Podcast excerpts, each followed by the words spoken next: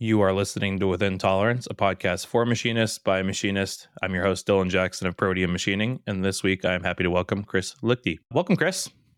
Yeah, thanks, Dylan. Uh, great to be on the show. Really honored to actually be on here. And it's kind of, you know, it's funny the the things that people find interesting and and uh, we had to find a group of like like-minded machinists and you know we can all get together and hear each other's stories so it's pretty cool. Yeah definitely. So for those who don't know who you are and what you do what are all the details? Uh, yeah so my name is chris lichty uh, machinist in victoria bc um, so the company that i work for and vice president at currently uh, and also part owner it's called rainhouse manufacturing canada. We started out as prototype equipment design it's kind of a neat story of how it was founded. The, the owner and founder, Ray Brome, he was a maintenance superintendent at a pulp and paper mill in northern BC, Mackenzie, BC. And uh, he did that for a number of years and moved between different mills and, and pulp mills and then decided that he wanted to get his engineering degree. And so he packed up everything and moved down to Victoria, BC on Vancouver Island and enrolled in the University of Victoria engineering program and went through that, got his diploma, and was going to go through and get his PEng. But at the time, he was sharing a space with a group of, well, he was working on on his uh, PhD, I think maybe, or anyway. So he was sharing space with a group of scientists, and what they were doing is developing a way to grow CZT crystals, so cadmium zinc telluride crystals, and those are used in gamma ray radiation detection. Um, so things like medical imagery and and um, security, things like that. And so these are scientists, so they had kind of the theory all wrapped up and how to make these things, but the machines and that they were using were pretty early days. And so Ray saw an opportunity to kind of help them out and build their first machines, and that kind of blossomed into building their whole entire factory. So furnaces and all the test equipment and processing equipment involved with that. So that was sort of the major customer, and that started the company in Ray's garage at first, and then eventually moved into the place where we're at now and been steadily growing.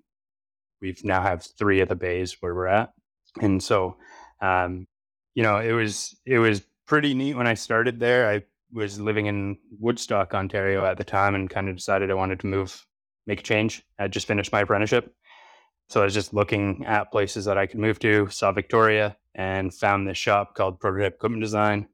It was the, and we always laugh about the domain name because it was like the worst email address ever to tell people is engineersmachineshop.ca. yeah.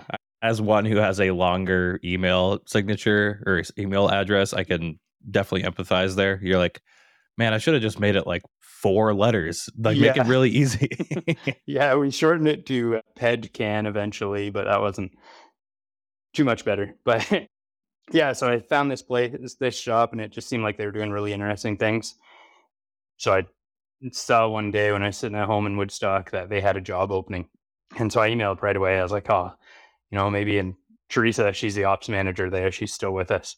She responded and she was just like, and this is, you know, 2010. So very pre-hiring online for them and everything. They she responded and said, "Okay, well, if you're going to move here, just stop in when you get here," kind of thing. So moved out without a job and just drove across country wow. and got there and uh, showed up at their door with a resume. It was really kind of funny too. I walked in and nobody was around. It was lunchtime.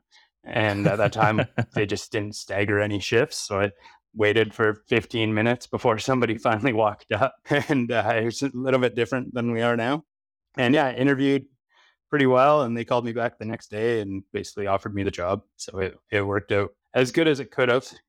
That was the only resume I printed off. So my sister always laughed at me. She says, you know, one resume, one job.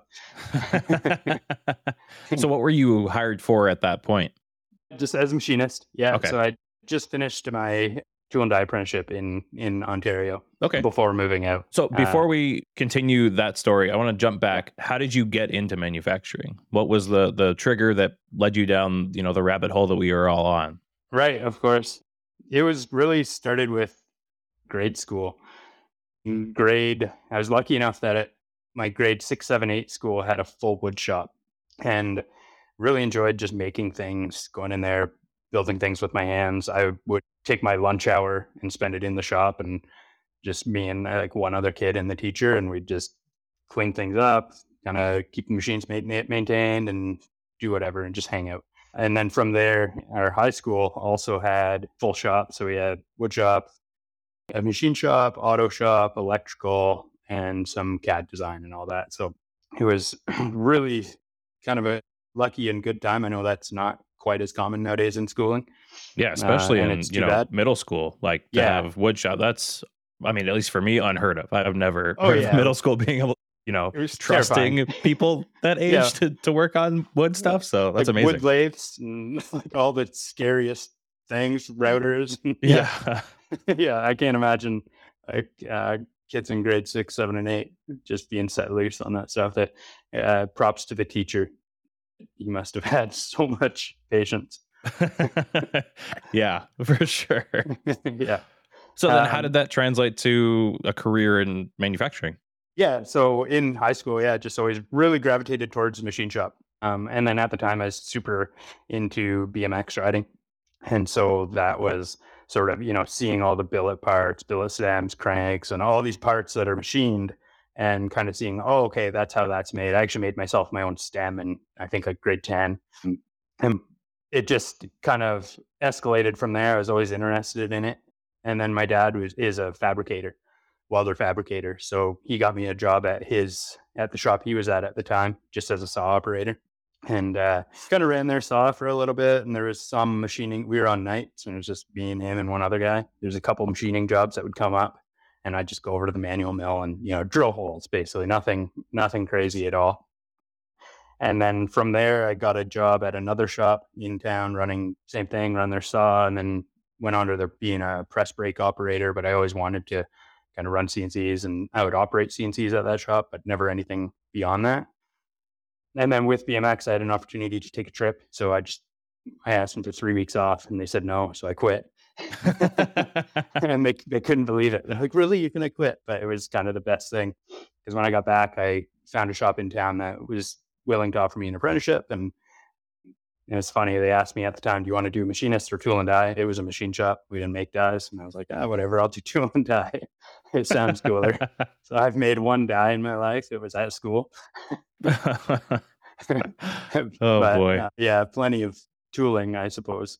Um, but yeah, that was a great opportunity opportunity at that shop. They kind of really set me, let me loose on whatever I wanted to do. I designed my own CNC mill at that time um, and could go in after hours and machine parts for it. And that oh, was oh, how cool. The, yeah, that was like the best learning opportunity. I think that's when my skills really jumped up to another level because I'm just like on my own. I've got this big project, a big giant $300 chunk of steel that I had to pay for out of my pocket. and uh, don't screw up. Right. And figure out how to run this machine that I've never really ran before. And they just didn't care. They let me do whatever I needed. And it was neat. We, they actually bought a four axis mill or a four axis horizontal mill, and it was brand new and kind of let me just lead that one. So I programmed all the parts on it, did all the first articles through it, and everything. So from there, I was just always been hooked on machining. That's awesome. And so you were there for your entire apprenticeship, and that that's when you moved to Rainhouse.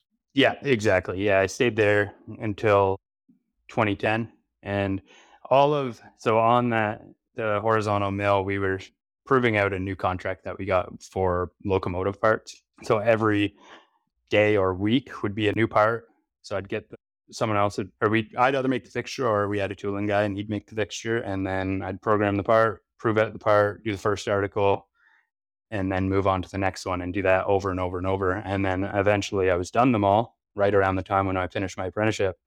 And so I didn't want to stay there and now run all the parts. over and over. I can empathize with that for sure. yeah. yeah. So, how big was Rainhouse at the time you joined? And then, how big are you guys now? Uh, yeah. So, when I joined, they just moved into the other, into another bay. So, they went from 2,000 square feet to 4,000 square feet, I think, probably around 10 to 12 people, sort of. And now we're into another bay, so around that 6,000 square foot, and hover around 20 people generally. Oh wow, okay. And then what kind of machinery do you guys have? Yeah, so we have a couple Hitachi Seiki vertical mills. They're like a 1999 machine, bridge style though. They're great, great machines. They're everyone I talk to about them, they're always like, "Oh yeah, they were ahead of their time for sure." Yeah, Uh, that's what and that's. I've never run one, but that's everything I've heard is that they're tanks and that they, you know, had a lot of features that others didn't. yeah, yeah, definitely. So, um, and then we have currently a Puma 240M. We bought that new in 2006 before I was there. Uh, Matsuura MX520, a robo drill with a robot a tender on it, and a, we just got a Nakamura WT150. Uh, and then throughout the years, we also had a wire EDM. We got rid of that. A couple manual machines as well, and we've got aside from the machining aspect of the business, we have a pick and place machine for electronics. So we do circuit board manufacturing as well. How much of the business is still custom machinery versus job shop or like just making parts? Um, it's pretty much all that custom machinery is pretty well done now. It's mostly job shop making parts. Yeah, we have another division that kind of does design R and D type stuff, engineering. So from time to time, we'll get maybe some someone will come in and want a machine built or some con- contract manufacturing. But the majority of our stuff now is job shop. Okay. So we've got your backstory. You applied, you got hired. How do you go from machinist to VP? You know, one of our questions from listeners, Bryce asked, define vice president of manufacturing. So, how do we get from where you were to where you are now? And what does that mean? Yeah. So first maybe four years, I was just machinist. I'd go in every day, I run run the same machines and just pump parts out. And uh, at times I really missed that. but from there, Corey at the time, Corey Paulner, he's another business partner, and and he was the lead machinist, and he was kind of moving on to other thing out of the shop a little bit more. So I took on lead machinist role, and that really just involved you know, managing the people and kind of scheduling machines and a little bit more than just running a machine all day long. Uh, fast forward a few more years and my responsibilities got greater and greater as we went on. And it's just small, small shop type things, right? You just pick up the slack wherever it needs to be picked up from and just pick on new roles as much as you can uh, without ever really like having that oh, I want to be vice president in my head. It was, I just want to learn and, and do as much as I can.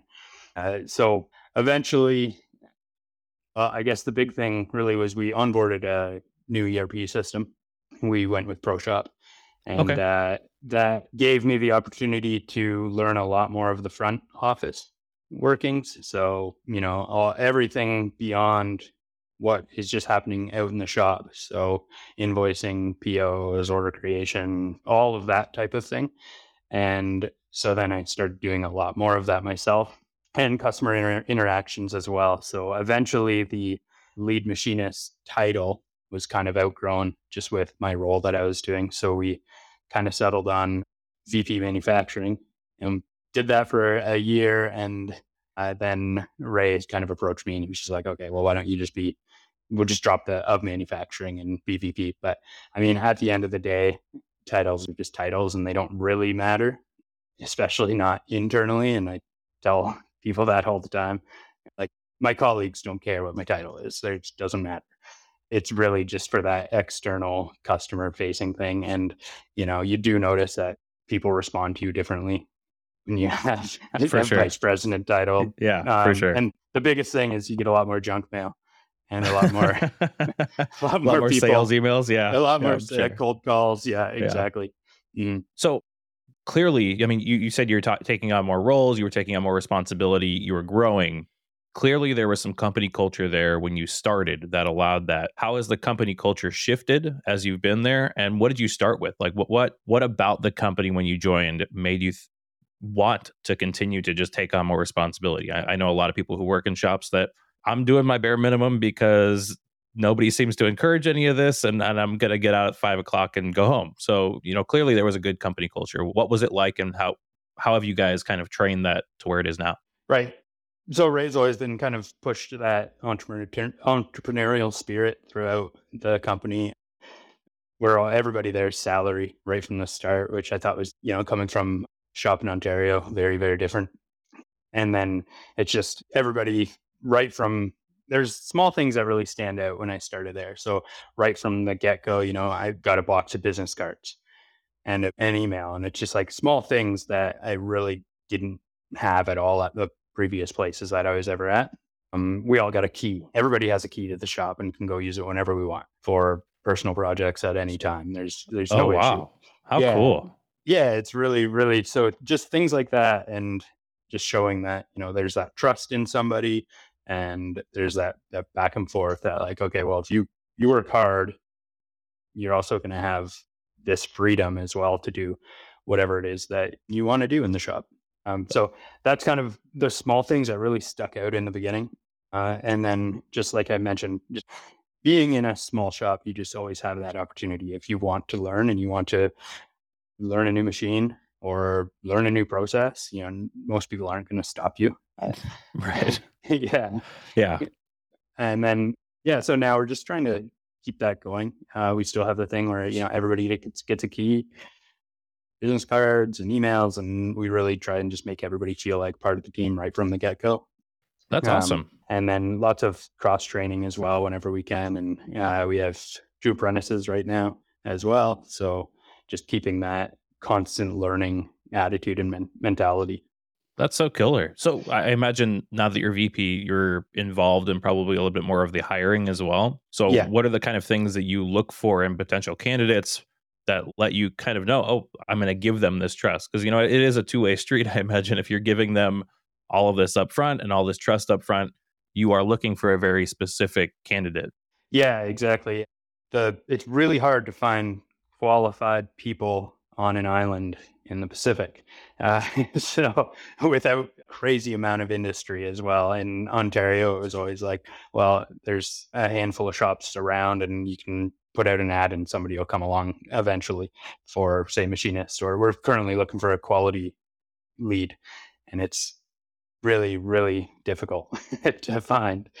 But really, the biggest thing is uh, the first thing we do whenever somebody comes in for an interview is just give them in, uh, tour of the shop, walk them around, ask them questions, see if they what they know about machines, how what their interest is, and just try and get to know them as a person. I think the culture is really the most important thing. We've had people that were qualified that didn't really fit in with the culture or get along with everybody there, and it was really more detrimental than good. So I'd rather hire somebody that doesn't necessarily have all of the skills right off the bat, but is open to learning and is friendly and you know is going to get along with people and and just do it that way. Yeah, totally. Yeah. It is very surprising how far not being an asshole will take you in life. Like Yeah. really. yeah, yeah. It's pretty Um, basic, but yeah. it, it, yeah, some people just haven't grasped that one yet. All right.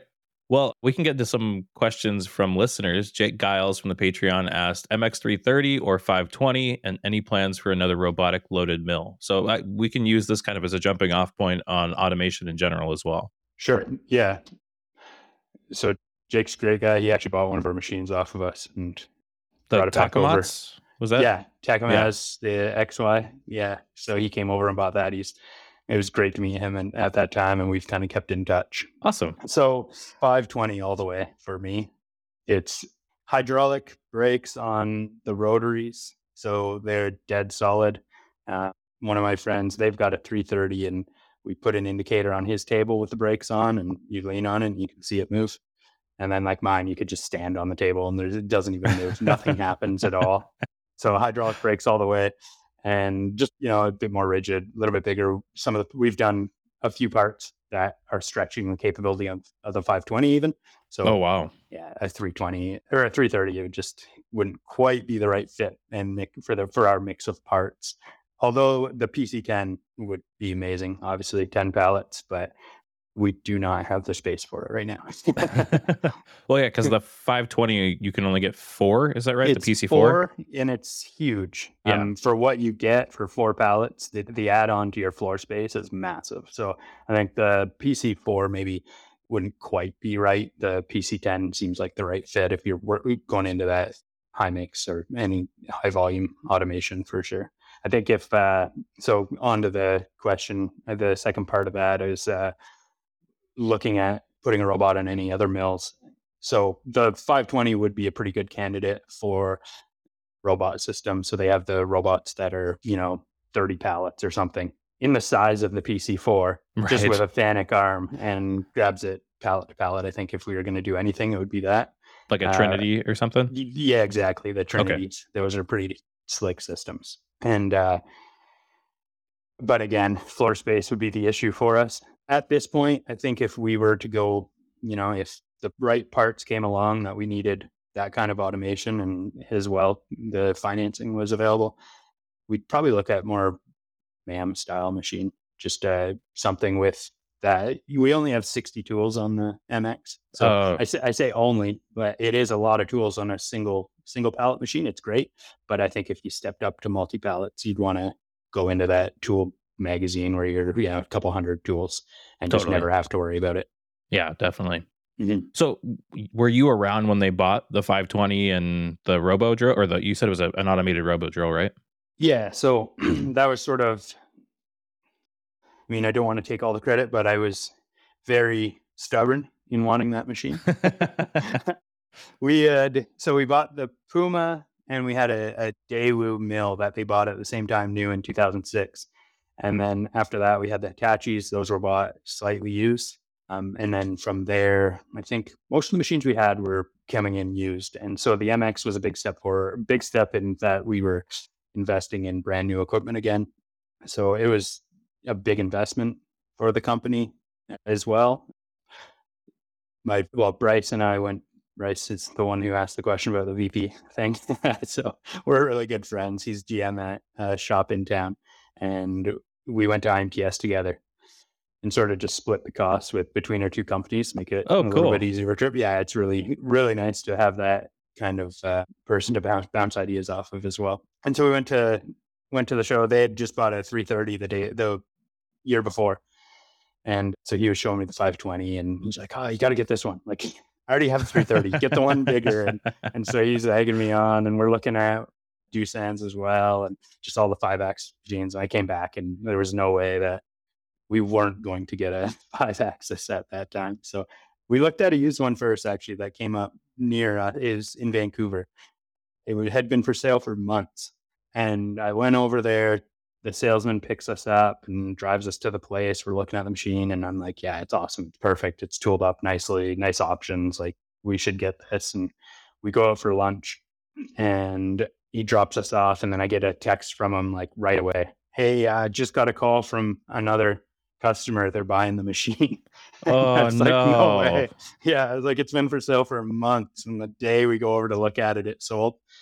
So he ended up they they did a pretty good deal for us at the end of the year to pick up the machine. It had been sitting on their floor for a while, but it was brand new. It's a 2016 machine, and we bought it in late 2018. And then yeah, they were great getting it shipped over to us and all set up. And that was so yeah, like I said, first kind of major upgrade machine purchase. And from there, we've steadily been kind of trying to continue upgrading technologies and new machines and so on. So, what, what kind of typical size orders are you looking at? I imagine you have to have somewhat of a larger run to automate a robo drill like that. Yeah, most of our stuff is short, is small volume, high mix. It is, you know, we'll we'll do ones, ones, fives, tens quite often. One of our medical customers that we've been working with uh, throughout their growth stage started out with those ones, fives, tens, and now they're getting into you know 30s and 40s, and we're like, oh yeah, that's that's great. this is bread and butter now. with the robo drill, we were bidding on a job that had come up from a uh, forestry company in town, and these are high volume consumable parts that go on all the machinery. And so the volumes were kind of in the tens of thousands a year. And so we're looking at that job and it came up and I went home that night and just started looking, you know, watching machining videos and was like obsessing over robo drills and drill tap machines and brothers. And uh, jokingly, well, more serious, I text Ray and I was like, hey, if we get that job, I'm buying one of these. He's like, well, if you can make it work. so bought the robo drill. We got the job. Yeah, started making them just on the VS40, the Hitachi, with a single vice, uh, like a fixture and a vice. And then from there, the robo drill shows up and we have the, got the orange vice with the pallet system. And I built out so we could do six parts at a time on one pallet, but it still sucked, right? You're doing a thousand parts. Oh, And so I made a point to run them as much as anybody else. there, you know, with an impact and just like, and I think the cycle time, uh, it's what was it? Under under a minute and a half for Oh, those six no. parts. Like it was fast. You're just flying the whole time. yeah, it was quick. And so the whole idea was we were going to automate that eventually, and it was just a matter of uh, how much money we had in the budget to automate this machine. At the same time, the province of BC put out a, a grant application or opening. So it was called the AMG Advanced Manufacturing Grant. And so we put in a bid for that and ended up being one of the lucky recipients. And so Oh, that's that killer. was, yeah, so they kicked in 250,000 and we had to top up the rest. So it was a $70,000 cash investment for us to match their 250. And so with that, we were able to just go to our machine tool salespeople and say, okay, give me some bids. And they they came up with two different systems. One was more of a drawer system, kind of an off the shelf solution that was tailored for these parts. And then the other one was a fully custom engineered solution for us with custom built pallets and pockets for the pallets to go in and FANUC robot attached to it. And so that's the one we ended up going with. So it's an agile robotic system. And Okay. So yeah, Elliott, uh, Elliott Matsuura in Canada, they're the one. They've sold us all of our machines since the 520 as well. So we have a really good relationship with them. And so that robot, that was a six month project that uh, just to get that design done and all of the factory testing sign offs done. When we signed on for this, they have a Kentucky office. So I thought Agile was in Kentucky, but it's actually they build everything in Australia. So oh, geez. yeah, which was fine. It actually they did a really great job of we had weekly meetings with both Elliott and Agile and myself at at all the weekly catch up meetings and they did a great job of keeping me up to date and and everything running smoothly. We had so with the grant, the thing was everything had to be installed, fully functioning, and done by January 31st of that year. And so we had a hard stop deadline. Like I was if it doesn't get installed, we don't get money, which means you guys don't get money. so they really pushed to get that done. One of the major things was since it was from Australia, they wanted to ship it in like by ocean freight.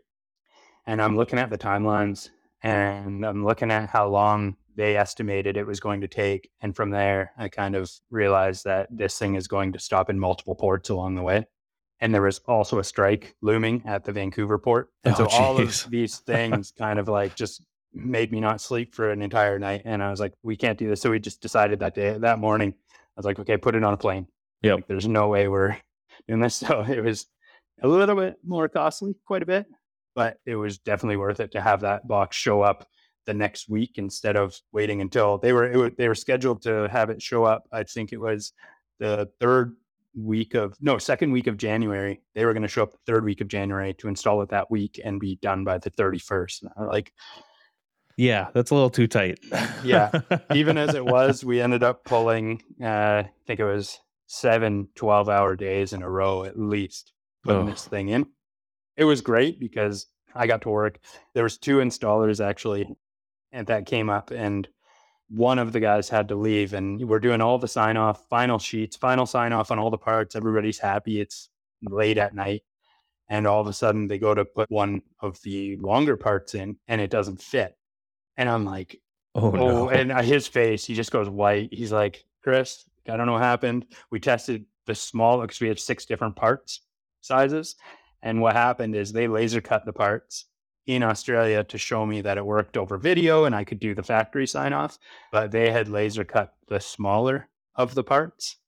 And so the pocket size of the pallet was i think there was like a millimeter of clearance for these parts to go in and so they're good about it andrew's like okay well we can't sign this obviously i have to leave but we'll get this fixed uh, fixed so I was with the other installer for three more days i think and then it became him bouncing ideas off of me. And I had never run a Fanuc robot or an industrial robot before ever. So it was just like a different language.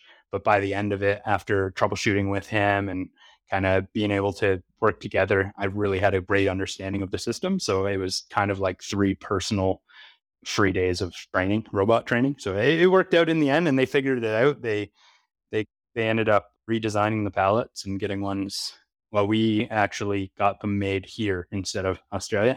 so oh, they, interesting. Re- they redesigned them and said uh, they gave me the option, but I was like, yeah, we work with sheet metal people all the time and welders. Like that's part of our business is a lot of outsourcing for what we don't have in house. And so it was easy for us. And we just shipped off the drawings, got them all cut up and welded, powder coated. And then they sent a new program and it was good to go. So yeah, it was, it was a good learning experience though. Ooh, yeah, but right up to the wire. It sounds so stressful. Oh yeah, we finished on the 31st. So tell me about the unintended or or unknown things that come along with a robot system. Every time I talk to somebody who's automated something, it's not, you know, the very obvious things that might go wrong. It is, oh, chips built up in this corner and I didn't we didn't know about it and then now we've overflooded the, the coolant tank or like you know, it's the weird stuff that always catches you out. It seems like when it's not a built-in system like a MAM or something like that. So, yeah. what, what has come of, of that? How did you guys fix them and approach them? Yeah, so I, I mean, I think you hit the biggest one is chips. Chips everywhere. Eh, they will get everywhere, and they will stop everything, uh, always. And so the big thing we do is just try and keep a checklist of whenever a run goes wrong, we will at least try and write it down, and then we can see the frequency of what when things are happening and kind of tackle them one thing at a time. Um, the one that we're kind of dealing with right now is chips in the auto door, and sometimes it'll just for whatever reason it gets to the end and then bounces, and it will turn off the sensor. So the sensor goes on then off, like uh, and there's no debounce. Um, so the robot just will not go into the machine because it doesn't think the door is now open. Oh no! So that one has happened a few times. It's a 12 hour run. So we have the two part, six different parts, two different thicknesses. So on our thicker parts, it'll run for 12 hours. And then on the thinner parts, 24 hours. And so it's, it's a good size unattended run. And there's, a, and because the part, so each part is under a minute cycle time. So the robot's That's a lot constantly of parts. moving. Oh yeah. Jeez. thousand parts per pallet. And so it's just constantly moving. There's so many opportunities for it to screw something up. Another one is we have magnetic grippers on it. And if a mag, sometimes a chip will get stuck on the magnet right near the sensor. And then the robot will think, okay, it's not open or it's the magnet's not open or whatnot, or prox sensor failures. We've had, I think like six prox sensors go bad on a grip on our one gripper for whatever reason. Like chip will get embedded in the plastic on the end and then it just won't work. So we've realized that uh, cleaning it out and then just throwing it in the ultrasonic actually seems to fix it. But oh, we cool. always have always have spare prox sensors on hand. We have a spare magnetic gripper on hand. The robot's pretty bulletproof. We haven't had any issues with that. But the machine on its own usually works pretty good. We've got, but it's again chips. So uh, spiral flute taps for the thicker parts. They're A36. That's the thing too. There's two different materials. So the one is A36 mild steel, and the other one's 1045. So the A36, we got to use a spiral flute tap and peck tap to keep the chips short. But sometimes we'll get a chip under a part, and I probe each part beforehand just to check Z height. And I have a tolerance, and if it gets too high, it'll just stop the machine. So that's one that always gets us. As and then on the thinner parts, we just use a spiral tip tap and just go right through. So those ones work pretty good, but they also have their own issues. Those ones are pre-hardened, so the teeth of these get hardened, induction hardened. They're uh, like a gripper or a, okay. a, feed for a feed roll, and so the teeth get induction hardened prior to coming in. Oh, it was running fine on our old process, and everything's good. And then I think it was the first run on the Robo drill, and we just were blowing up tooling, and we came to realize that the induction hardening had gone too deep.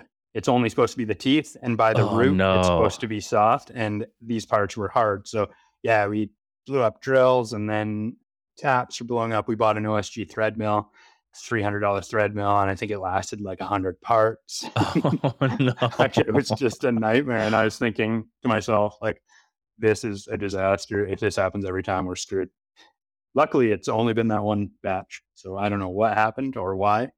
So what we've done to we're trying to do to mitigate that actually is we're going to add on induction heating into that cell as well. So we're building that part out. We're designing it all ourselves. We're putting an induction machine above the machine above the robo drill, actually just above the cabinet, and then building a little rotary arm where the robot can then load the parts into the robo drill, drill and tap, do all the machining, and then when it takes it out, it'll put it into this induction system and translate it through a coil and then quench it right away and then take it out and put it in the box. So hard, hardening afterwards. So oh, cool. That's awesome. It'll be nice. Uh, the big push was that batch of parts that was hardened all the way through, and I was like, "This sucks." That has become a non-issue, and now it's more just for lead time and inventory. Right now, the the hardening adds about four weeks of lead time, and so now we're inventorying an entire batch at Rainhouse. And so oh, our geez. inventory and costs are uh, skyrocketed because of that, right? So if we well, can and do you this, said you were space limited already, so that exactly. doesn't help. yeah, yeah, it's not great. We got barrels and barrels of these things sitting in a bay, but so being able to induction harden them in house means that we can just buy them when we need them. The company that's cutting them for us has agreed to inventory them at their place. They have a lot more space, so they just cut a batch ahead of time, and then we just pay when we get it. So if we can do that with the other the skinny ones that get hardened as well, that'll really help. Awesome. That, that's really Mhm. cool. So, how do you guys like, do you have a formal process when something goes wrong on your automated system to fix it? Or is it just, you know, you or your head programmer just jumping in and saying, okay, I, I got this? You know, like if when you went from the taps to the thread mill, how did that process happen? Yeah, it's not formal at all. It's really just yeah, either myself or the guy running the machine will just kind of come up with an idea. Okay, how about we try this? And all right, well, let's give it a shot and see what happens. Every everybody that's in the shop is a setup programmer machinist. So that really helps too. They can all bounce ideas off of each other and it's fun when I'm working next door in my office for the day and I'll walk over and just see something completely different going on than when it the other day and I'm like, "Oh, what's what's going on?" And they're like, "Oh, well, we had this issue, so I did this and now it's running better." And it's just like nice. And nobody asked me anything and it just happened. that's killer. Yeah, that's when Yeah. you know you chose the right people for sure. Absolutely. Yeah, yeah. So, do you guys do company meetings every week? How, how do you guys make sure that you know priorities and everything get flowed down? I know that even in small shops, that can be a big issue. Of you know, not that you're trying to limit communication, but that you don't realize that there is a lack of communication until it becomes a problem. So, how do you guys make sure that everybody is on on the same page? Right. Yeah. We started doing maybe a year ago, I think, department meetings every Monday, and that really helped. So in the machinist meeting, my manufacturing manager, she will go over, she runs those meetings and they'll go over new POs that came in that week so that we all and they'll open up all the jobs and everybody gets a chance to see what parts are coming up, what parts will be coming through the shop in the future, including quality. Quality's in there as well. So we can talk about inspection requirements, in process checks, and all of those things at that same time. As well, we'll go over our delivery numbers for the previous week, just make sure, see how our on time delivery is, um, and then schedule as well at that time. So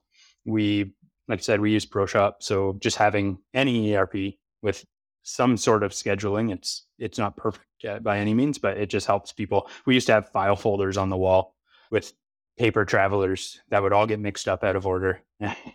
so this is much better. Everybody has access to it at every single workstation, so they can constantly always just pull up. And that's kind of what we use for priorities in the shop. We'll just mix, move the schedule around, and then the guys will look at that schedule to see what job should be going on the machine next.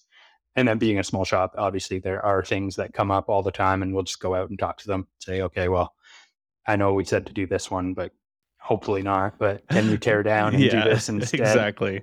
Every machinist's favorite words. I know you just started this, but yeah, exactly.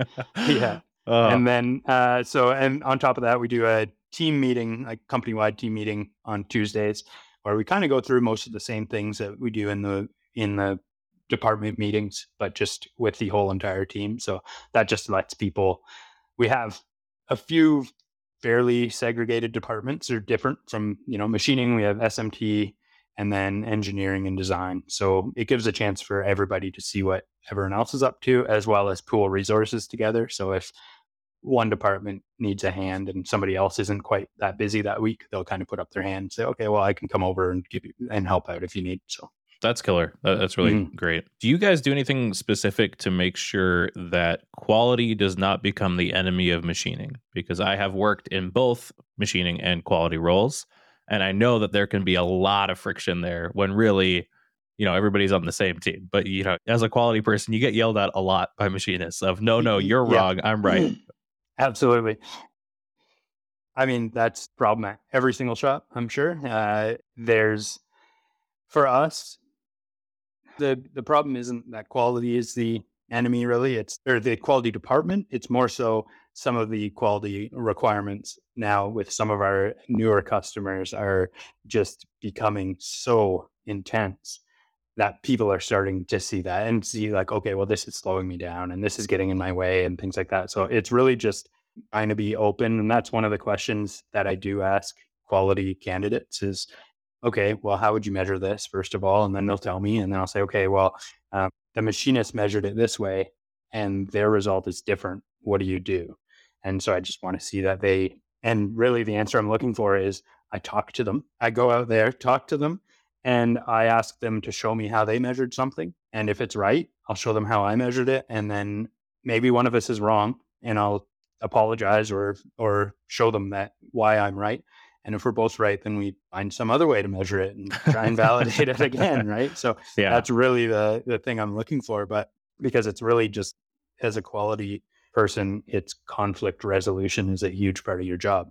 You're sitting there telling people that what they just worked on for days potentially is just wrong and when they thought it was right and so a lot of it is conflict resolution and being able to back up your measurements so that's another thing i push a lot is we've got two cmms and the one cmm is a renishaw ph20 head so the five axis head with modus software which not so great. Not not a fan, say, I should say, but it's really just seemed like it was just such a black box. And so we have our quality lead is actually an engineering technologist, and he didn't really have a huge manufacturing background. He's learned so much and come so far. Really, really happy to have him in there, but it's really like when you bring in a part and then the quality person just say all they can say is okay well it's wrong because the cmm said it was wrong and you're like, okay, knowing the CMM, I can make the CMM read whatever I want, like uh-huh. right, wrong, whatever. It's it's not just that like know all and be all and end all that people think it is. Um, so I was always trying to say, okay, if you're going to tell them it's wrong, show them that it's wrong by using a different gauge. Try and come up with a way to show them that it's wrong. Obviously, that's harder in some cases where heavy GD&T tolerance drawing. You're just like, well, hopefully cross my fingers right see yeah exactly um, but the big step for us in getting all of the machinists to start understanding what the cmm reports are doing is part of our automation cell is we put in a duramax zeiss duramax cmm mm-hmm. and we put it outside of the cell we wanted it to be able to measure parts for the cell so we designed a, a shuttle for it so the robot can place parts on the shuttle and then it can pull it out of the cell and measure that part if need be but the biggest reason behind that is so that everybody in the shop could use that as a shop floor CMM. Just walk up to it and measure your parts. And the side effect that I didn't even foresee is that now every single machinist knows how to program and operate a CMM and knows the intricacies of it and knows where it can lie to you and, and go wrong. And the Calypso software is really, really user friendly. It's just like very intuitive, I find and the reports because it's a scanning head you might take 5000 points on a bore and then it'll display those results to a point where you you understand it even as a machinist um, or as a machinist because you know every part that you make on the lathe now you see the lobing that right. happens yeah you're like, oh, there's part, my three jaws. exactly. Every single part in a vise, you're like, oh, okay, now it's not round, now it's an ellipse. Perfect. Yeah. So happy. but and then beyond that, learning about like best fits. So like max inscribed versus uh, least squares for determining a bore size. And that was something that with our other CMM, the quality people really didn't grasp even them, themselves or say like an outer tangential plane versus an average plane when you're setting a datum. We were doing all averages and it's like not real world at all. So then the guys would go there and put their part on the surface plate and measure it and be like, look, it's this. And then that'd be an argument. Whereas now both of them understand, okay, you're getting that measurement because you did it this way. I'm getting it because I did it this way. And then either tweak the program, the CMM program to make the results match or at least understand. So I think that was kind of the biggest step forward for us. That's a huge step. Yeah. So you had mentioned outsourcing a lot and, and scheduling. So you said you do a lot of that. What does that mean? How do you guys manage vendors and manage timelines with vendors like that? I mean, that, that, that can really kill a project. Oh yeah. So a big one for us, we do a lot of uh, fasteners for the for defense for submarines, and uh, so they will have the material will have to come in and be fully tested NDT as well as destructive. So chemical analysis, Charpy impact, hardness, all those things. So that will entail sending a chunk of material to a lab. We use a lab in Ontario. So that's shipping days away. Our NDT is a is local, so that one's actually pretty easy. And then we'll machine the parts, and then we get more NDT done to them, and then we ship them to the states for zinc coating. And so that's a very intense timeline with a lot of outside vendors to worry about. Sometimes the material has to get flown over from the UK as well. Yeah. Jeez. so, yeah, it's it's it's heavy. But it's really just that planning stage. And that's what we were missing before we switched ERPs. And this ERP really pushes the the planning and has all these pre-process planning checks built in sort of thing. That really helps the stage because you can blow a project before you even start it. As soon as you put that first lead time, if you don't properly plan it, you, there's no way you're going to ever meet deadlines. And so, really, it's just making sure that our lead times are baked into each process properly. Learning those vendors' lead times as well, because it's not always what they say. So we'll, we'll pad certain vendors' lead times, and then keeping track along the way. So we'll have mid project delivery dates that we have to meet. And so we'll go over those in our weekly meetings as well, things that have to leave. Whereas before it was just a, a deadline. So you never really knew if you were behind or not until a week before. And you're like, well, guess we're screwed. Yeah. Yeah. You, yeah. you were putting out the biggest fires and that's, that's all you had time for. for right. Sure. Exactly. So a lot of it is, yeah, vendor qualifications, making sure that we do have a vendor list that we can trust and not just one vendor for most things. Some things we have to, it's just a proprietary service or something that only one person is is good at so we just have that one vendor and it's a huge risk for us but it's something that we just have to deal with. But yeah the biggest thing is just learning about learning your vendors and learning to trust if if what they're saying about lead times you, you can rely on or if you have to pad those numbers a little bit. So what about finding and onboarding new vendors? Because that can also be a real hard thing to do. Yeah definitely. So we will either our purchasing manager or planner or somebody kind of managing pro- project manager will sort of look at the vendors that we have, make sure see if they're adequate or not, and if not, it's really just uh, starts with usually just a Google search, and we'll look up and try and kind of vet people just by reading about them, look for some reviews, something like that. Make sure that they can come up with a process that we can complete the process that we need, and then from there we'll reach out to them. Sometimes, depending on the process, we might send them test batches. And so we've done that before with their zinc coating because it's for defense, uh, has a really high quality, uh, um, high standards, and it uses hexavalent chromium. So that's why oh, only, yeah, like there's only, I think, one place in Canada or something, one or two that really do it, but we weren't really happy with their quality. So we send it to this one place that we know of in the States. It used to go to Detroit, actually, but they, I think, lost their defense contract. So then they weren't allowed to do that sort of oh, no. uh, coding. Yeah, like it's just a, a, full loophole. Like, okay, you can do it only because you're doing it for defense. Um, so for things like that, we just make extra. We're making a run of studs or fasteners. We'll just make 20 extra and then send them to a different shop and those are just gone like the, you know those are scrap parts to us but we'll send them to them see how their paperwork is see how their actual process is make sure we get parts back that are correct.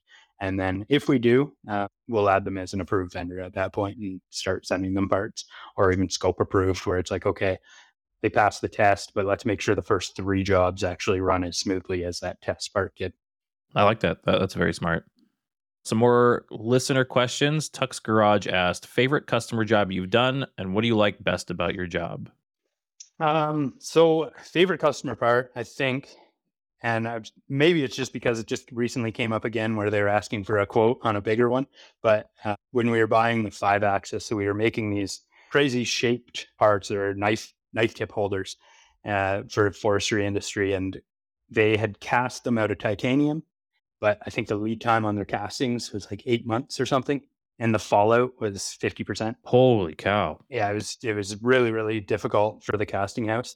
And then they also did some out of aluminum and we actually did them and they're super like non-orthogonal, just crazy shape. We did those on our 3 axis in 7 ops or something like that. And then so when I was looking at a 5 axis, I was like, okay, it has to fit these parts just in case. And we were talking to them at the time about doing them out of billet and they weren't sold on the idea right away. And then they kept actually cracking the titanium ones and the aluminum ones. And so they started talking to us, okay, well, how about maybe we'll do it out of billet? So titanium was out the window. We talked them into doing 70, 75 billet. So we got, I think, 22 of these 70 pound blocks in and machined them fully all the way. I think they came in around 10 pounds when they were done.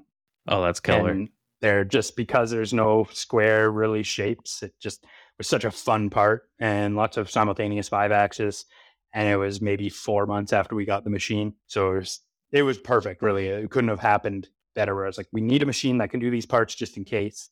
And then it came along, and then it turned out to be we'd fill a drum of chips with every single billet that we machined. like it was just so fun to make those parts and see them from a block to to these finished part finished uh, pieces of jewelry. Really, I met right. one of one of the salesmen for from the company actually randomly at our motorcycle club dirt biking one day and uh, got talked to him. He's like oh you're from Rainhouse. oh cool. You made those those he's like those are like jewelry. Everybody was just love those. He's like you don't want to see them after they go in the field. I was like no no. I do not ever want to see those. Broken and and scratched up. But i right. think that one was just a, a fun project because there was so much metal removal and the customer was so pleased with it and simultaneous five after just getting the machine. I can, you know, you just sit there and stare through the window. Totally. Yeah. What do you guys use the program? So we're fully Fusion okay. 360. We used to be, we were all Mastercam. And then when we bought the Matsuura, I reached out to Mastercam about the, and we had one seat. So I reached out to Mastercam about five axis pricing. And the quote was like fairly absurd. For once, I was like, I mean, it makes sense. It's a, it's a great software. It was just I loved Mastercam. It was like, you know, I had really, really strong software to use. No, no complaints except for that price. And at the time, I was using Fusion at home just for design things on and off. I had started trying to use it at work, but I would always get to that point where you go, okay, I know I can do this faster in Mastercam, so I'm just going to do that. And I'd pull up Mastercam and just, I was in that cycle for a month or two. And so eventually I was just like, okay, I'm going to learn Fusion. So I took the dongle for Mastercam out of my computer and just put it away on a shelf. And I was like, I'm going to use Fusion for at least a month. I'm going to commit to a month. And within like two weeks, I was like, okay, well, I'm not going to ever go back now. like just, uh, and then being with the five axis, the biggest thing is CAD CAM in one system being because we, we have CAMplete as well for full machine simulation. So we draw in all our fixtures, bring in all our vices, bring in the part and uh, at the time, I've heard Mastercam got better with this, but at the time, like building an out an assembly in Mastercam was like pulling teeth. Like it just move things, it zoom in real far till there's no more pixels in between things. Right. yeah. yeah. Yeah, exactly. So yeah, switched to Fusion and been super happy with it. Actually, I think we have five seats now of it. Everybody's on it. Everybody likes it for the awesome. most part. We program the Matsuura with it every day we program the like all our other three axis mills and then the WT 150 actually we program with with that as well, but obviously with some hand edits to make it dual stream. But right for the most part, it'll just spit out a code that works. The post that was the built-in post, the free downloadable Nakamura post just worked out of the gate. I think I made a couple edits to it just That's to do things that I wanted. Yeah, like it's it's really changing the way that things have been done that's mm-hmm. killer. And then the second part of his question, what's what do you like best about your job? Yeah. I mean, years ago when it was just machining, that was easy. You know, you go to work, you start with a block of material. I think that's what we all like about the job is you start with nothing and then at the end of the day you've made this really cool part or solved some problem of work holding or some tolerance issue and just like worked through it. And then at the end of the day, you're like, okay, I feel like I've actually really accomplished something tangible. It's sitting in front of me. Everybody is oogling at it, right? So, um, but the more you move away from that into a management role, it's some of the things that you do are less tangible. Uh, and at the end of the day, some days I'll go home and just be like, I didn't feel like I did anything today at all. I was sitting at my desk staring at a screen all day and didn't really feel like I accomplished anything. But then it's just longer term projects. So maybe after a couple weeks, you look back and you're like, okay, well, actually, no, we built out this process that's actually going to help something flow through smoothly. Or, um, you know, research some software that's actually going to make change in the future. So I think that's probably my most like the favorite part of my job now is is dealing with those larger projects and working on processes and trying to just control the direction of where the business is actually going. Yeah, I imagine uh, it sounds like a little bit of a delayed gratification, but that it's Absolutely. like a very big thing when you've actually done something. Right. Yeah, definitely. Uh, Bryce also asked, "What is your favorite part of the Robo Drill, and why is it the seven thousand dollar taper wash option?" we obviously talk way too much. uh, but no, uh, favorite part of the Robo Drill is actually just watching it beat drops of water to the part because it's got over a G of acceleration. So yep. when I first noticed that, it's like you read over a G of acceleration, you're like, okay, yeah, that's cool. But then you watch it in practice, and you're like, okay, yeah, that's that's pretty awesome. Yeah, it's same as any drill tap. The brothers like just watching a tool change and just how fast those machines are, and they're really it's bulletproof. Like the maintenance on it is minimal. It, the control talks you through all the maintenance. Like it's it's just a nice machine to use. It's even for its size. I was kind of worried that jobbing on it would suck because it's you know a bit of a smaller door.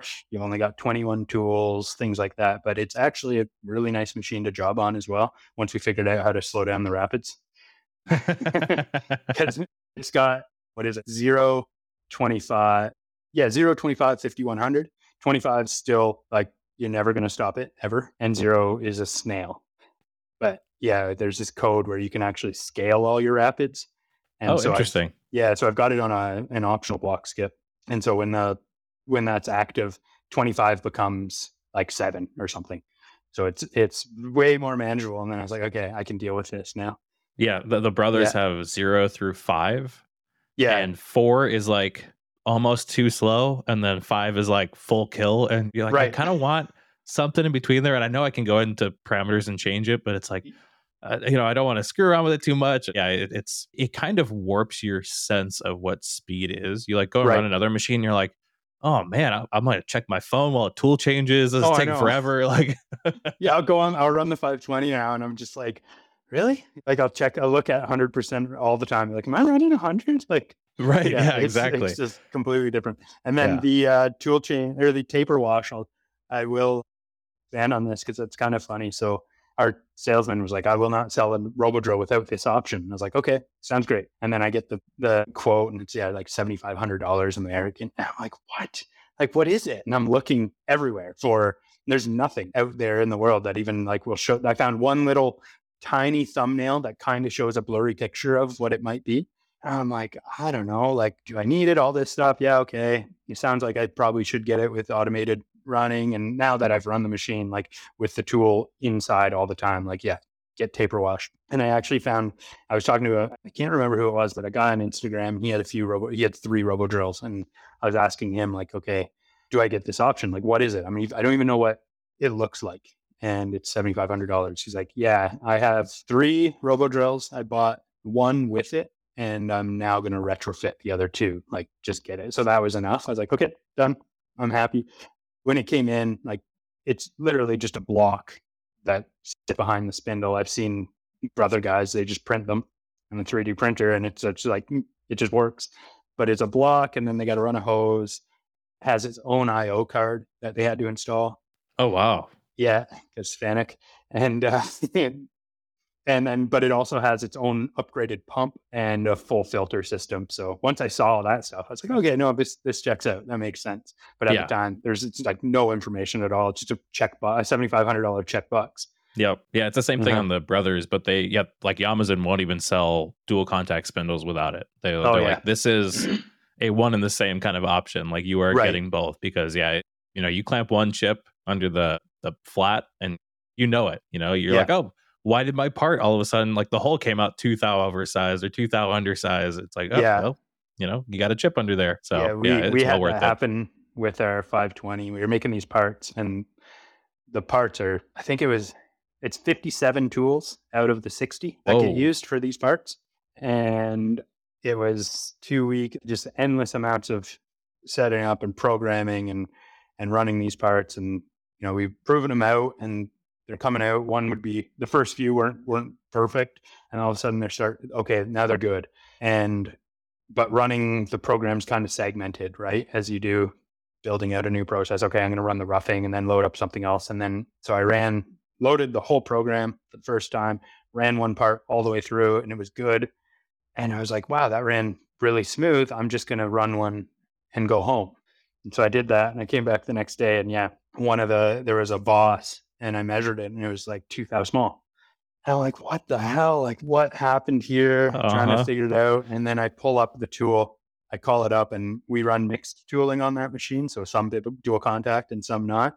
Pulled it up, and it was a lot of deep hole drilling with through tool coolant. So it was throwing chips like crazy. And yeah, sure enough, I look and I can see the gap when it changed the tool because the chip got stuck on the tool, not the spindle. So it's just that tool, and I see the gap, and I was like, like Yep. so mad. fun, fun, fun. So Yeah, I uh, contemplated taking that tool holder to the manual lathe and turning the flange and making it non-dual contact because it's the same thing. It's the only. I think we have maybe a couple that that is. It's like an SK call it from Maritool, and Yeah. like such a nice tool.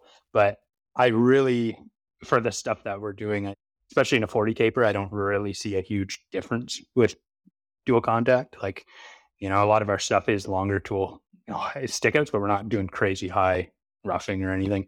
right. Um, but yeah, It- I don't it's just know. I- crazy to me that more companies don't have some kind of taper wash. Like I've only seen it Yeah. either on like you know lower end drill taps like Brothers and Robo Drills or like Grobs have Yeah. like a brush, but I've never seen anything in the middle there that's like, oh yeah, let's add a. I don't care if it's a seven thousand dollar option, like you said. You know, it's like put it in there so I don't have to worry about this. Exactly. If it saves one one part, like that would have been seven grand right there. The one that we have just in- Right, exactly. effort. And yeah.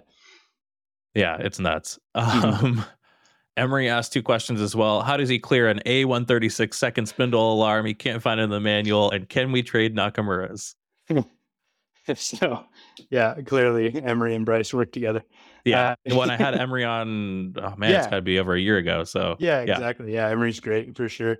Uh, so it's just funny, like they're always complaining about. They've got we're all Fanuc controls at Rainhouse. Uh, we just kind of standardized. We had a Hyundai with a Siemens control, but it was an old Siemens control, and it went down, and like nobody knew how to fix it. It was down for six months, so we're like, whatever, we'll just stick with one control. Whereas Bryce with JS Foster, they're kind of completely. They're like, whatever, we'll just try them all. And uh, he's actually looking at a brother right now, and I'm like, well, I mean, you don't have that control yet, so you should probably get that one. um, but they have a like a Okuma, Haas, Fanuc, and so I always hear, you know, obviously then you see what's good about ones and what's bad about others. And so for me, I'm just stuck in Fanuc land where it's like, well, if you want to change something, it's just parameter 3202, obviously. right. Um, Yeah. instead of- 3202. It's, it's keep relay 16, you know, bit Right. two. Yeah. Uh huh. Yeah, exactly. Instead of having English, that's like warning light on or off. Yeah, yeah. that's too easy. That's way too easy. and so the other day we had a little bit of a it was on the neck uh tool was it was he was milling some holes helix boring some holes and the tool was just a little bit too short and so the collet rubbed into the part and he stopped it he stopped it like it i don't even know if it alarmed anything out but then it would not turn back on and it was this abstract code that was like uh, spindle motor one wiring disconnected and i'm like what tried to Google it, nothing. And so we're checking all the wires for the motors and the cabinet, checking everything, make sure everything everything's fine. And so I text one of the service guys from Elliott, and he's just like, "Oh yeah," or I send him the picture of the arm. He's like, "Yeah, that's PMC, or uh, you got to change a PMC parameter from a zero to a one. Of I'm course. like, what? yeah, and of then- course. what? And it's just some random, random parameter. And it was, it was, oh no, he said from a one to a zero, but he was super slammed and busy with other things. So that was the last message I got from him. And I find the bit and it, it was already a zero. And I'm like, oh, like, I don't really want to just go flipping random bits. And so I messaged one of the other techs and he got back to me and he's like, yeah, no, it is, but you got to go from zero to one and then back to zero. And as soon as I flipped it to one, the machine flashed up, hydraulics turn on, everything's on. And I'm just laughing and like, of course, of course. Yeah, yeah, that feels very Fanuc for sure. Oh, yeah. we had a, a V plus 550 at Matsuura at my last job, and it Yeah. was starting to throw spindle or uh, tool chain servo inverter alarms. Right. And it took me like three or four days to figure out that I had to go in to keep relays and flip one that then allowed like the manual adjustment of the tool change arm, and you had to rotate it back in Handyman, and then go back and reset the, the keep relay, and then everything was good for a while. And it was man, it was just a nightmare. It's like, why even have handyman if I can't do all the handyman stuff without going into No kidding. And changing a bunch of stuff? yeah, exactly. Yeah, it's a nightmare. But Yeah. you know, it's it, it is bulletproof. You can't. Yeah, can't- exactly. And you know, it's it's all we have, so it's all we know. We're all happy. We're just in our own little fantasy land. exactly. Um, Yeah. well, that brings me on to shop news and new things. Uh, do you have any new machinery or processes you guys are working on that you're excited about, or even looking forward? Are you guys going to head towards you know a, a 330 with a pallet changer for all this low volume high mix work? Yeah, so I think I mentioned some of them already, but the Nakamura WT, that was our newest machine. So we got that in January. Super exciting. We sold the Takamaz and then we only had one lathe. I really didn't want another twin spindle, twin turret for the type of work we were doing. And then this one actually came up used. And it was, at first, I just outright said no when the salesman was like, hey, I got to use one. I was like, no, I don't want one. Like, I'm not interested. And then he started telling a bit more about it. And then I started researching a bit more and more and more. And I'm like, okay, this works. And for the price, we could just not use the bottom turret and just use it as a normal lathe. And it's still cheaper than if I went out and bought a brand new single turret twin spindle. That's Um, so- killer. Yeah, and it was great. And now that we have it, like I'm so happy. It's such a nice machine. It's just going, you know, all of with new control, new way of doing things. It it's quite nice to use. Um, That's awesome. yeah, and then other than that, the heat treating that I was talking about, that's kind of our major project that we're working on right now. Unfortunately, I took it on myself. so I designed the thing and started buying buying pieces for it and machining things, and then just you know get absolutely bogged down with everything else. And there's no way that I have time to do this. And we recently just hired somebody else that as an electronics technician. So he's doing our circuit board assembly, but he's also like just an all around uh like know it all sort of. He just you know everything I talk to him about. He's like, oh yeah, no, I've done a bit of that, I've done a bit of that. So we're gonna push this onto him. So he's already coming to talk to me about it. And the other day I walked into his little room and he's got the control set up, and I'm like, oh, you're gonna get the motor going? He's like, yeah, yeah, like all excited That's awesome. about it. So yeah, it, that's one of those ones I, you know, it, you take it on thinking this will be a fun project, but in the back of your head and not even the back in front of your head, you just know that you shouldn't be the one doing it. If you want it to get done, you should probably hand that fun project off to somebody else. For sure. Um, yeah. yeah. And then sort of some the biggest news very recently is so I have, haven't even mentioned, but Ray has sort of taken it up upon himself to explore battery pack manufacturing. Um, so far under the Rainhouse umbrella, but eventually it will kind of break off into its own entity. So what the idea is is we'll take uh, Second Life EV batteries from cars and turn them into energy storage solutions, but on a like municipal level. So it'd be container or building sized storage facilities. Oh, cool. And so we just uh, it just came out beginning of this week that we received 750k in grant funding from CICE. So it's the BC Center for Innovation and Clean Energy. So they- Congrats. yeah, cool. super stoked. It's two million dollar project, so we still have quite a lot of funding and seed money to look for. This is just the start. It's the scary part because we're like, okay, we got this. Now we really have to go ahead and move on. And so that'll be for a test size installation. We'll start with a hundred kilowatt hour pack installed somewhere where we can just start monitoring it and discharging it. And it'll either be behind the meter or grid tied. And with the end goal, this will just be a stepping stone to the end goal of building a 100 megawatt or a, a one megawatt installation that is uh, it will be installed in a township of in Alberta is the idea, and they can use it to store energy and pull energy for their municipality, but also uh, buy energy when it's cheaper and then sell it back when it's more expensive. And so they can actually use it as an income generating facility. That's killer. Then, yeah. So we'll lease them the batteries and the building and everything, and then just charge them for the usage and and we'll take care of all the data as well to say because it'll be fairly complicated algorithm i think to say you know when to buy and when to sell because if you fill 20% of the battery at x amount and another 10% at x amount and you know when where's that average out to where you're selling and still making the most amount of money so we've got a pretty smart team working on that right now and getting into just monitoring packs that we have in house we're just charging and discharging and monitoring cell voltage and capacities and seeing battery life and and, and things like that. So, so you actually brought up a point, a, a question I forgot to ask earlier. How do you guys separate your electronics manufacturer from your machine shop and make sure because coolant mist is not good for electronics and stuff like yeah. that. So, do you have like a clean room ish kind of thing that you're assembling all this stuff in? Yeah, it's fully separated. So the okay, it's uh, the electronics manufacturing is currently in a room on its own that's beyond our quality office. So it's kind of two doors separated. Uh, for mist, we do have misters on all our machines as well. So it's not actually too bad. We it's all climate. Con- our whole entire building is climate controlled as well. So um, filtered, nice. Like it's it's pretty clean. But yeah, we are separated behind a couple doors. We're actually looking at moving electronics to the bay next door. More so less for cleanliness and more so just so we can consolidate all the equipment. Right now, some of it's upstairs and some of it's downstairs. So it's definitely not ideal. But yeah, we're not doing like anything too wild where we would need a clean room. It's no clean room facilities needed. It's simply uh, populating circuit board. So we'll bring in the boards, solder paste, and then put on all the components, reflow gotcha. oven. Yeah. Okay. Mm-hmm.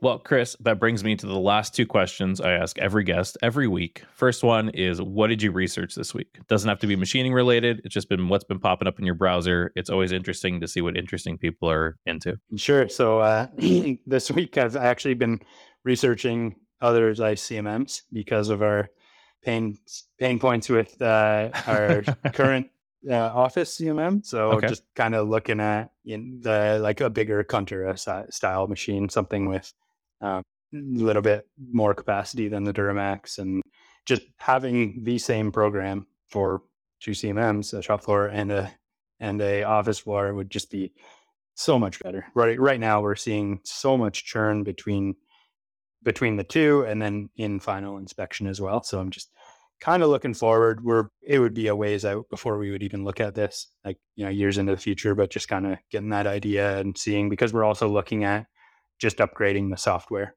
on our CMM to something different. And so that might be an avenue we do instead. Okay. Uh, mm-hmm. Have, so have you been looking at like Nikon CMM Manager or something like that for your other one? CMM Manager, we tried that one.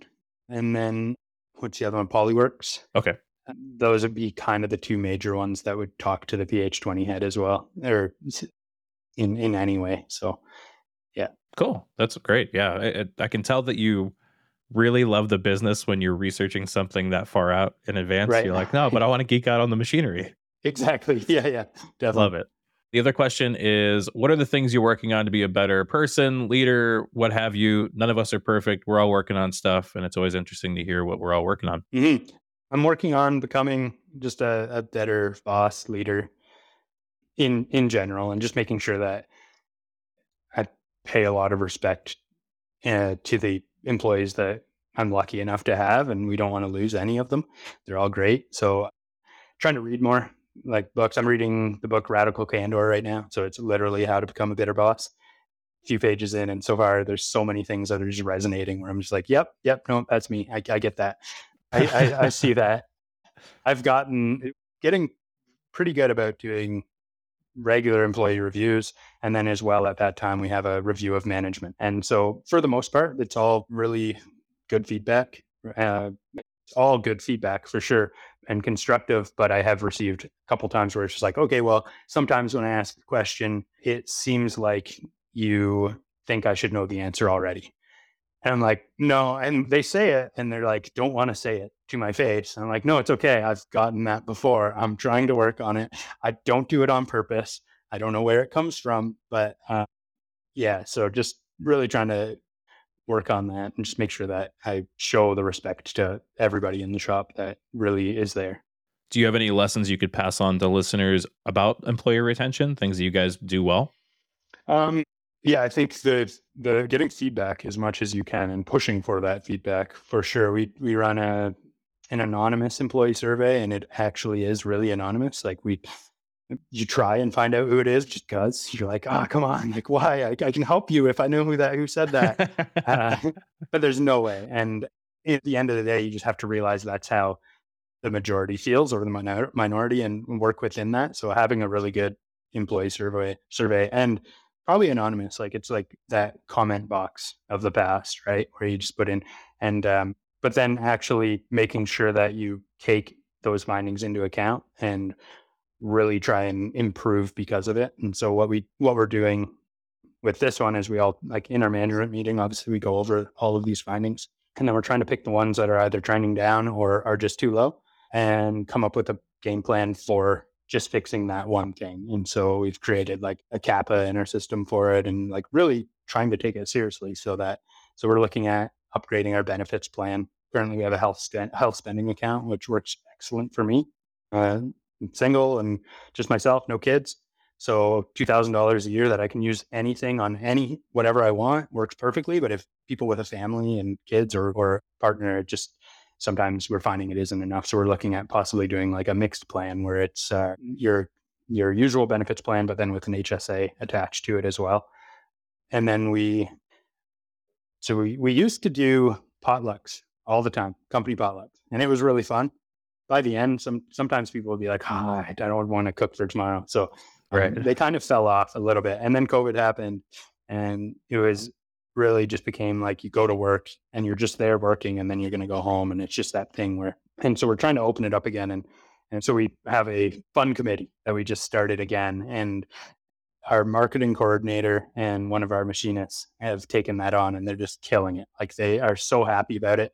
They're all bubbly and like coming up with new ideas. And so we had last month, we stopped at noon and just did a barbecue for everybody. And they could bring in drinks and we played games in the parking lot. And it was just like so many people had such a good time. And a lot of people came up to me and was like, hey, thanks. Thanks a lot. And it was such a little thing, but I could see that people really appreciate it. And so they're going to put on another one this Friday, I think. And so just empowering them with this has really helped culture as well because like we don't always as management there's not always the time or the focus that properly has to be given to it and then sometimes there's always back of your head you know you're like oh like we're really i'm looking at the schedule and being like oh friday off is going to be tough like how are you going to do this? Whereas we've just empowered these two people who are our fund committee to be like okay this is your budget. This is how much time you can have a month allocated to this and go ahead and they will go and talk to the department heads and let them know. They'll give them a couple days and be like, okay, what out of these days, what ones work better? But it's really not up to upper management at all. Like I just leave it in in the department head's hands, and I'm like, if it works within your schedule, then uh, let's do it. And uh, so that's a, a, a big one that was like an easy positive for us right away.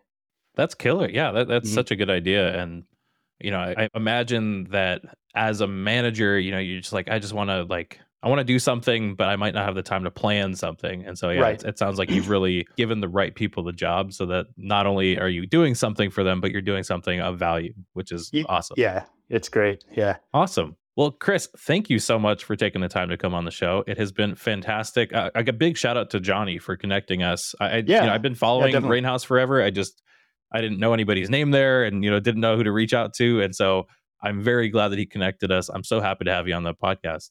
Yeah, thanks for having me. And yeah, definitely big shout out to Johnny. Having him, he came by our shop a while ago for a tour, and we've been talking forever on Instagram as well. So it was great to meet him in person, and then having this come out of it as well has just been great. Definitely. Well, thank you. And thanks to new Patreon members, Matthew and Cameron. And thank you all for listening. I will be back next week.